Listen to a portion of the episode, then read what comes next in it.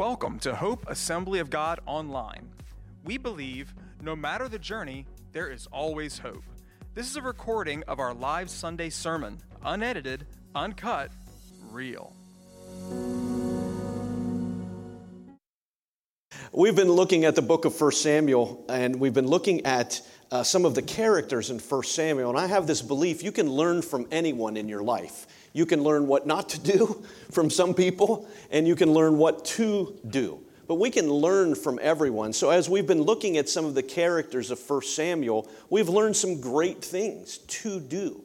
Now, we're going to look at the life of Saul, King Saul, and I, have entitled this message, What Not to Do in impossible situations because what Saul did was the wrong thing to do. And I'll jump ahead to the application. When I give you the three application points, it's actually the opposite of what Saul did. So again, it's that thought we can learn from Saul's life of what not to do. His life was very tragic because he started out with all the potential uh, in the world. He was literally head and shoulders above everyone else. He had the giftedness that he needed, but his life ended tragically. He, he went crazy, he ended up dying tragically, and so it squandered potential. And boy, that is a sad, sad state. Squandered potential. Of all the funerals that I've done through the years, and there's been a lot of them, I think the saddest was someone outside of the congregation, no one inside the congregation. They didn't have anyone to do their funeral, and it was of a young man, 36 years old, that had just not made good choices in his life. And, and even though it wasn't during COVID, it was many years ago, there were only two people at the funeral. And that was so sad the mom and the sister that his life touched no other lives.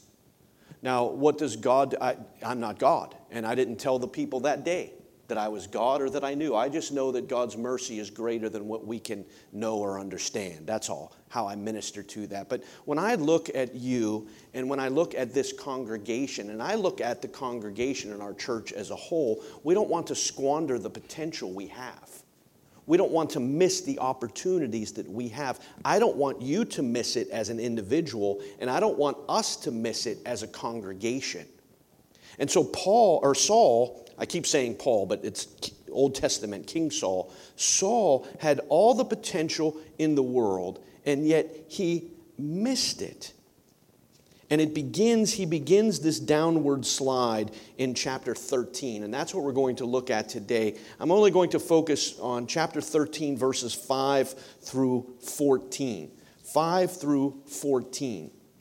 And again, to reiterate, the title is What Not to Do in Seemingly Impossible Situations. 1 Samuel 13, 5. The Philistines mustered a mighty army of 3,000 chariots, 6,000 charioteers and as many warriors as the grains of sand on the seashore. They camped at Michmash, east of Beth Aven. The men of Israel saw what a tight spot they were in. And because they were hard pressed by the enemy, they tried to hide in caves and thickets and rocks and holes and in cisterns or, or wells. Some of them even crossed the Jordan River and escaped into the land of Gad and Gilead. Meanwhile, Saul stayed at Gilgal, and his men were trembling with fear. Saul and the army were in, were in trouble. We know from previous verses they had 3,000 men. Well, they had 3,000 trained men. The Philistines had 3,000 chariots alone and two trained killers on each chariot. So they had 6,000 charioteers, not to mention all the other army that was like the, the, the, you know, the sand of the seashore. And so Paul was, uh, in a sense, ah, keep saying Paul, Saul, in a sense, was playing with Tonka trucks, and the Philistines were playing with real tanks. That's what it was like. He's playing with his Tonka trucks, and here's real tanks coming after him, and, and, and, it was overwhelming to him. We know that his men looked at the same situation and were terrified. They were fleeing and hiding anywhere that they possibly could in bushes, in caves, in wells, whatever it must be. And it's here that Saul makes this terrible mistake that changes everything in his life and everything in his history. Verse 8 Saul waited there seven days for Samuel, as Samuel had instructed him earlier. Now, Samuel was the prophet and priest of the nation. Okay? And so God spoke through the prophet Samuel, and God had spoken through the prophet Samuel. That's how he worked in those days to tell Saul to wait seven days until Samuel got there and he would offer the sacrifice. So Samuel had instructed him earlier, but Samuel didn't come. Saul realized that his troops were rapidly slipping away, and so he demanded, Bring me the burnt offerings and the peace offerings. And Saul sacrificed the burnt offering himself. Now, this seemed like a reasonable thing to do. It maybe he was thinking, well, we need to offer a sacrifice. We don't want to go into battle without offering a sacrifice to God. It seems like it was the reasonable thing to do. And can I tell you, it was the absolute wrong thing to do. Because the bottom line is, he was disobedient to the known will of God. And sometimes what seems right in our own eyes is the absolute wrong thing. Because it's not about what's right in our own eyes, it's about what's right in God's eyes. And so we have to be careful when we have these sayings, I'm just going to follow my heart. Well, the Bible says your heart is deceitfully wicked above all else. See? And so what we have to follow is the known will and word of God. Well, I don't know what the will of God is. Well, look at the word of God and you'll know what the will of God is. There are very few situations in our life where we just don't know what to do. There are many situations where we just don't want to do what we know we should do. And that's really the bigger issue. God's already spoken to us, He's confirmed it through His Word, He's confirmed it through other people, and yet we still don't want to do what we know we're supposed to do. That's the bigger issue than not knowing what God wants to do. If you are in a situation and you don't know what to do, then just wait. Wait, worship, and work means serve God. And He'll guide you. He's, he's your good shepherd or not. He's either your shepherd or He's not. Okay? And so when you are in a situation and you really don't know what to do, could be job situation, could be uh, uh, housing situation, I don't know, it, and you really don't, then worship, okay? Uh, look to His Word and work and serve Him. And just wait till He directs you and guides you. We have very few situations in our life, it's not that we don't, but few that we have to make an immediate decision. Now, again, if your kid's running across the street, that's an immediate decision. We're not talking about that. We're talking about life situations. People can find an exception for everything. I'm just dealing with, you know, not the exceptions, but, but the rule here. And so, so Saul says, Bring me, again, that emphasis, bring me the sacrifice, bring me the burnt offerings. And he did absolutely what was wrong. Just as Saul was finishing with the burnt offering, verse 10, Samuel arrived. Saul went out to meet him and welcome him, but Samuel said, Now, this Samuel was a straight shooter, man. He didn't mess around. What is it you have done?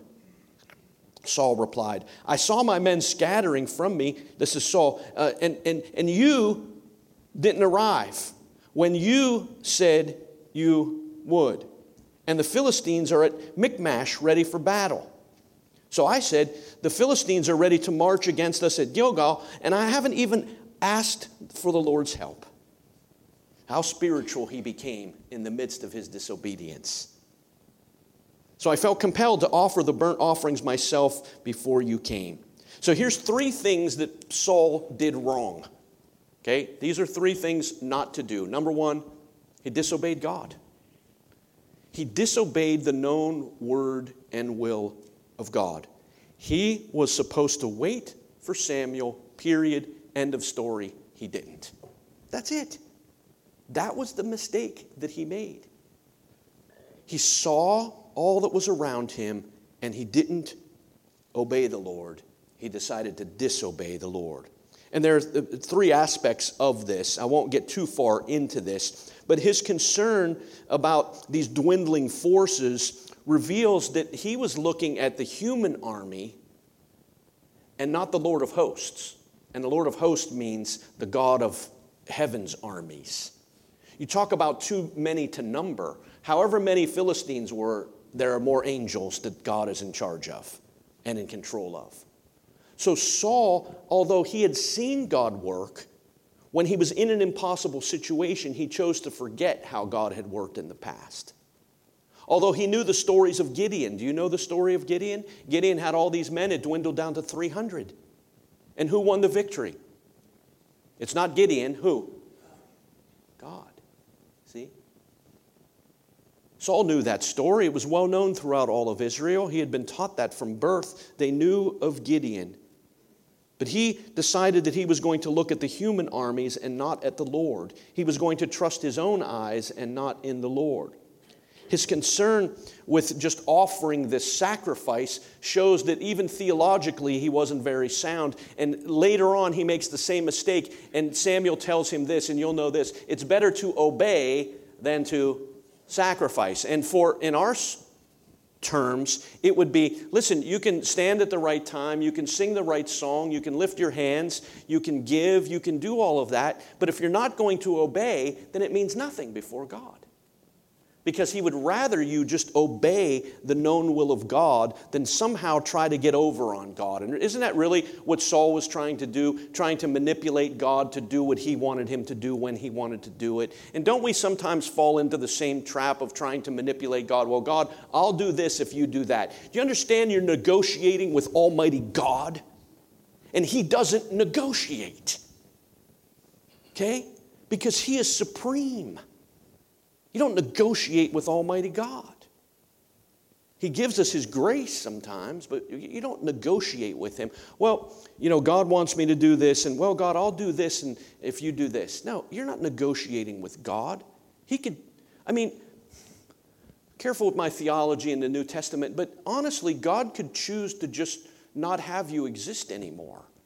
And He would be right in doing that because all sin leads to death, according to Ezekiel 18. Who's going to judge God? Whatever God does is right.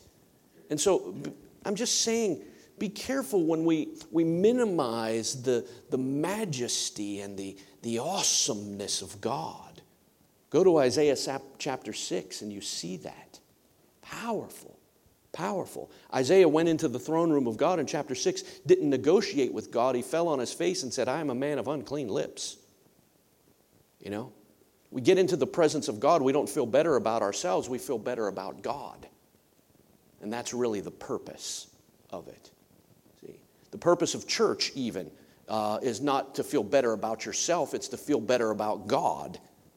And, and then you begin to realize how much He loves you. See, I've had people leave this church that have told me, well, we come to church to feel better about ourselves and me being unable to control my lips sometimes say, well, it's not about you feeling better about yourself, it's you feeling better about Jesus. Well, they didn't like that. And so they left. And the church has gone downhill since then, obviously. But here's another part of the disobedience. Uh, I'll phrase it like this Saul got out of his lane. You ever heard that? Stay in your lane? What's that mean, basically? Stay in your lane, huh? Yeah, you worry about your stuff. You do your job, I'll do mine. Stay in your lane. Don't get out of your lane. Well, Paul, Saul, uh, Saul was already king, but now he wanted to be priest too. And he was overstepping the authority that God had established for the nation of Israel. Did Saul have authority? Yes, as king over the nation, but he wasn't a priest. He was not the intercessor between God and man. That, at that particular point in Israel's history, was Samuel. And that's how God chose to work. God chose to establish the authoritative structure in this situation, and Saul, because he was head and shoulders above everybody else, said, Not only am I going to do my job, I'm going to do yours.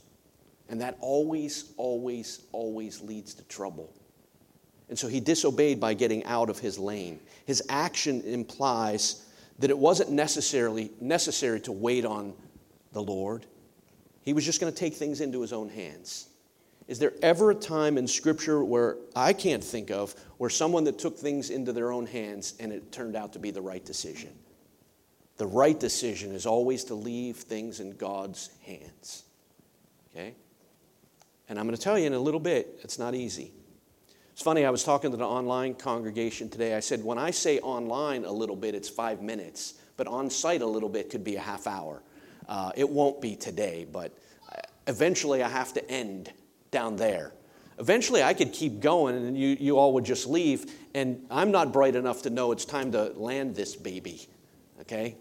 Uh, but I'll tell you a little bit more about that in just a few minutes. So, the first and biggest mistake, and he was making all of these mistakes at once.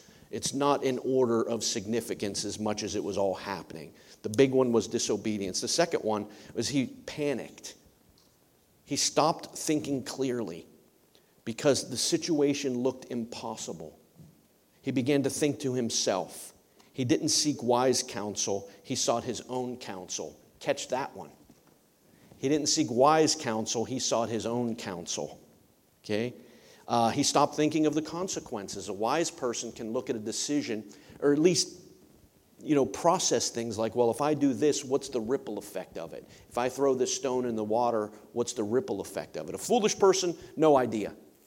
I'm just going to jump in the water. Well, it's, there's a rock. I'm going to dive into the water because that's what I want to do. Well, there's a rock that you can't see that's only two feet down, and you're going to hit it with your head. See, a wise person checks things out first. Okay? Anyway. He panicked. Now, again, I'm not talking about your kid running across the street. Panic and do something about it immediately. I'm talking about situations where you have a moment to step back, to take a deep breath, and to think. I can't tell you what a difference it's made in my life, and I say this sincerely, to learn to breathe through my nose and out through my mouth. I just stop and I just take a deep breath. And if it's time where I can worship, I just, I thank you, Lord, for your goodness. And I, or I'll say, thank you, God, for being faithful in and out with praise. Lord, I love you. Just take a deep breath. It makes a difference. In, out. When you have time to do that, do that. Step back. God will begin to work and speak to your heart through that he panicked. He stopped thinking clearly, stopped thinking of the consequences, the ramification of his decisions. And the third thing he did is he blamed everybody but himself. He blamed the men because they were fleeing. If they hadn't fled, I wouldn't have disobeyed you, God. Does that excuse wash with Almighty God? No. No, they'll have to answer on their own, right? And maybe they were the smart ones. I don't know. But they'll have to answer that on their own. He blamed Samuel. Samuel, if you weren't always late, if, you'd have, if you had been here, Samuel, I wouldn't have done it. Did that excuse wash with God? No. And he blamed the Philistines. Well, it's these nasty Philistines. These nasty Philistines, these nasty people around me, they made me disobey the known will and word of God. Nope. None of that's going to wash. I've said this before, I might say it a thousand more times because it made such an impact on my life. At Lindsay's baccalaureate, when she graduated, the church service before the commencement, the guy finished preaching and he said, I want you to mentally take out a piece of paper and write down the excuse of you not serving God. And he said, Hang on to that because you'll get asked on, on earth someday, why aren't you serving the Lord? And you say, Well, because the, cause the people at the church were mean to me, or whatever. I don't know, whatever the excuse is uh, well, why didn't you serve the Lord? I was so busy. I was so busy because I, I needed the money. He said, make sure you write down these excuses because someday you're going to have to present them to Jesus.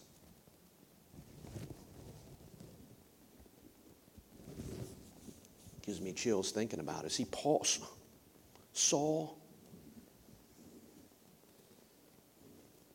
Saul had no excuse for his own actions he was the most powerful man in Israel at that time.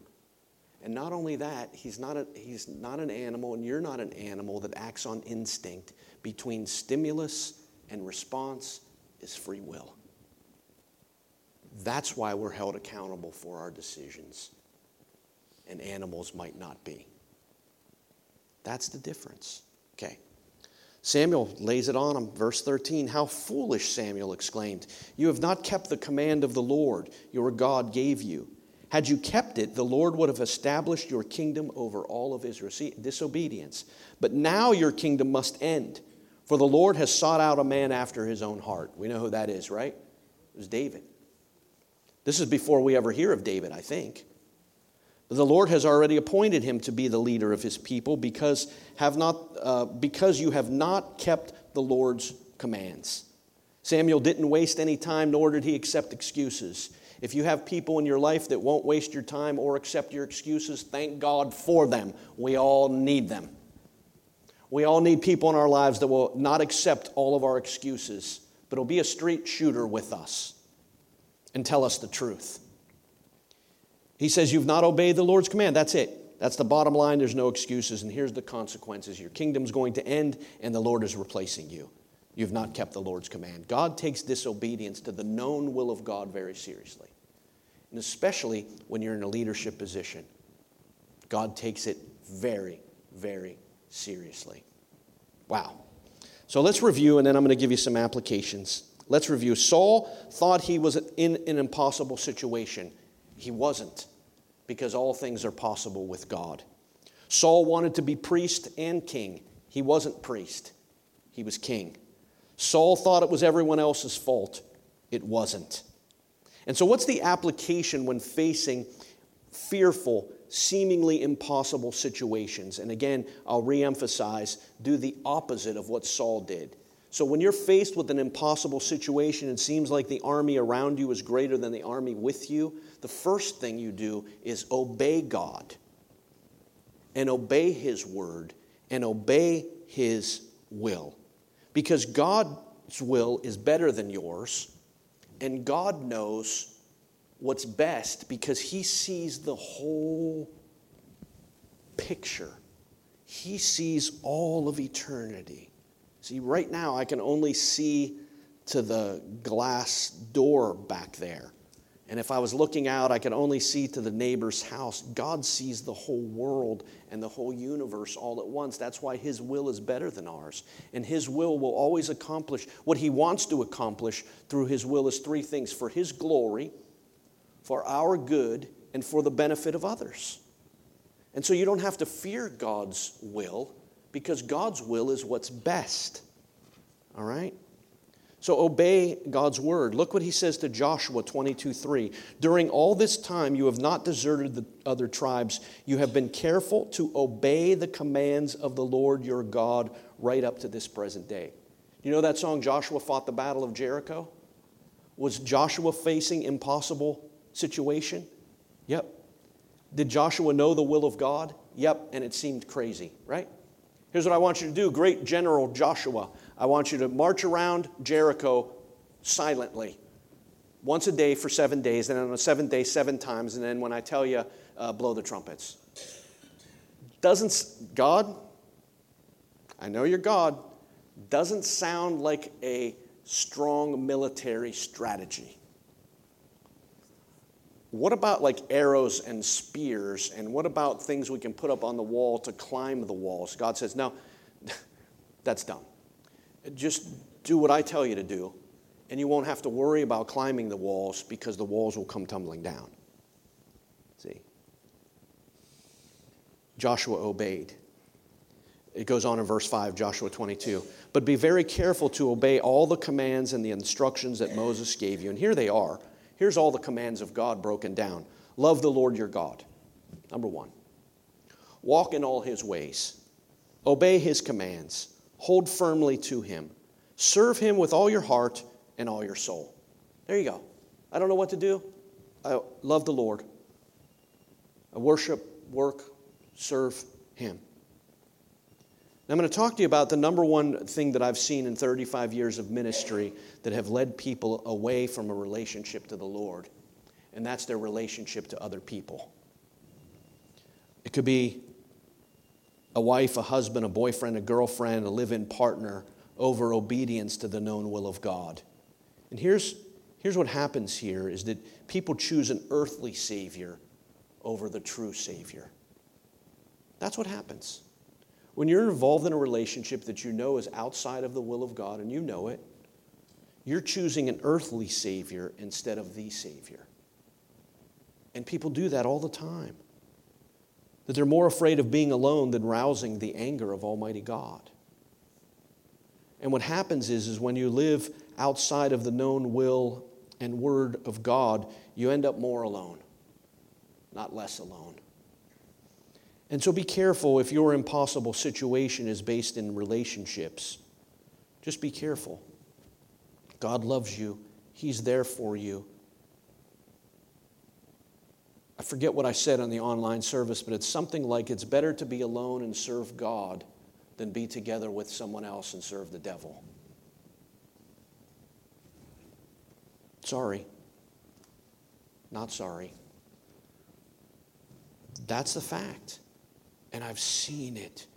I've seen young people with unlimited potential get involved in a relationship that wasn't pleasing to the Lord, and now they're not serving the Lord at all. They're still serving, but they're serving their perceived Savior and not the real Savior. So be careful in relationships. The second is money. Jesus said you got two gods, and you can't serve them both money and God. Okay? People trust in money to meet all of their needs over Jehovah Jireh, who is the God that sees and provides. If I just had more money, everything would be all right. If I had more money, then I could, you know, I could serve God. I could do what God wants me to do. Listen, you'll never have enough money to change your heart. It could change your circumstances. I'm not against money. I'd like to have more someday. But it's not your Savior. And it'll never meet your greatest needs. In fact, if you're not careful, you'll begin to serve money more than you'll serve the Savior. And instead of gaining everything, you'll lose everything because you ain't taking nothing with you. And I know that's poor English, but I'm a preacher. And you get the point, amen? I'm a communicator.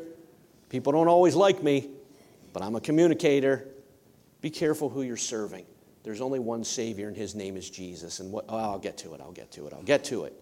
Number two, stay calm.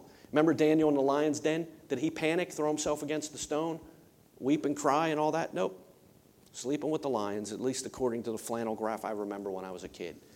I just lost most of you don't even know what a flannel graph is. It's a, it's a GIF. It's a GIF on your phone. yeah, see, you got that. Yeah, yeah, yeah. Old school GIF. Uh, sleeping. Yeah, no, sleeping with the lions. How about Shadrach, Meshach, and Abednego? They said, you know what? If we die, we die. We'd rather die serving God than live serving the devil. Is that not what they said? We'd rather die serving God because we ain't serving you, Nebuchadnezzar. I keep saying ain't, sorry. Uh, if that's offensive to you, I take full credit uh, for that. But uh, we, we ain't serving you, so we'd rather die and serve the Lord than live and serve the devil. Stay calm in these. God is with you. He's not against you, He's for you. Okay. We used to, well, I still like going to the zoo, but we would take the kids to the, the zoo when they were younger. And there's a lion encasement, if you can picture this. And now, listen, if your back is turned and the lion runs at you and you turn, it's going to startle you. I get that. And you should be startled. But there's a difference between seeing the lion coming at you at the zoo when he's in the encasement. You don't panic. Why? Because you believe the glass will protect you from that lion. And why? Because that glass has already protected millions of people that have come through that same spot. Right? Can I tell you there's something greater than the glass at the zoo, and it's the God in heaven? And when you see the roaring lion coming at you, you don't have to panic either because you have a God that's greater than the roaring lion. Because the enemy is not a roaring lion. He seems like a roaring lion. He looks like it when he's coming to you. But don't panic. You can trust in God and He will be there for you. That's what faith is all about. God, just as the glass will keep the lion at bay, God will keep the lion at bay in your life, the spiritual line. And then, third and last, is accept responsibility. Don't blame others, name the blame, and give it to God. It, it, it goes like this It's my fault. I disobeyed. I'm sorry.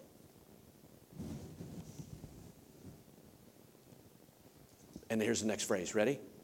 Please forgive me. And you know what God does? He forgives you. Watch this verse. If you don't know it, you need to know it. Find it, underline it, memorize it. 1 John 1 9. You know it. But if we confess our sins, he is faithful and just to forgive us of our sins and cleanse us from all unrighteousness. But you're not going to confess your sins if you blame everybody else for your mistakes. Accept responsibility. Do you know the difference between Saul and David? Because David wasn't perfect either. David repented, Saul never did.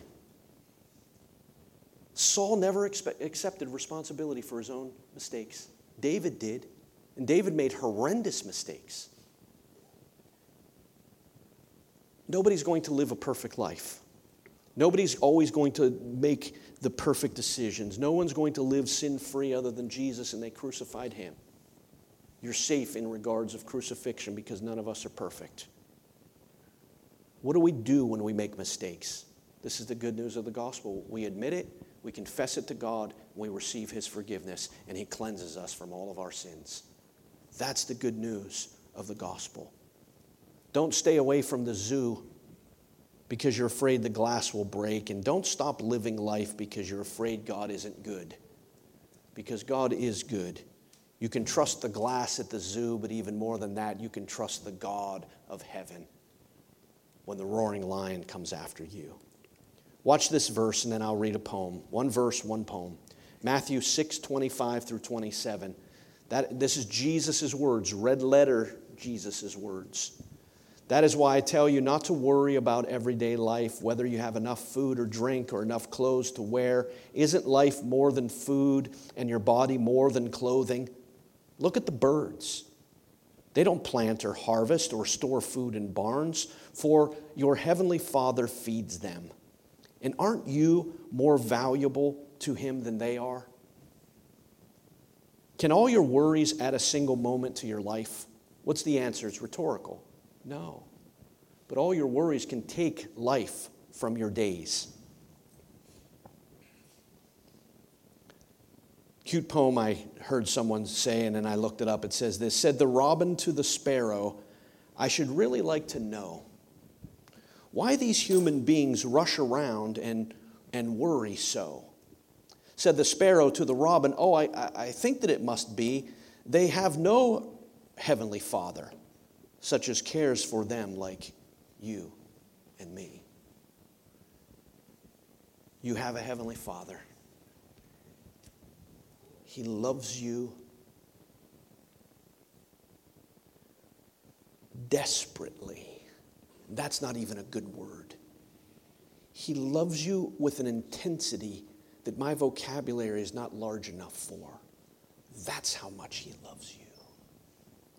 And he's not a fair weather friend that just says he loves you, and when you need him most, he's nowhere to be found. He's a loving heavenly father that sent his only son to die on the cross to prove his love for you. If you ever wonder about the love of God, don't look at your circumstances, look at the cross.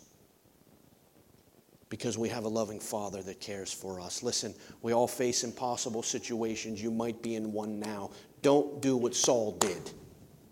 Instead, obey. Stay calm. And if you've sinned, confess it to the Lord and let Him cleanse you from all of that and go on living. Because He specializes in taking our past, throwing it aside, and giving us a new life and a better life. 2 Corinthians 5 17. And all God's people said, Amen. Amen. Amen. Thank you for listening to Hope Online Podcast. For more information about Hope Assembly of God, go to www.godgivesyouhope.com or download our app in the App Store.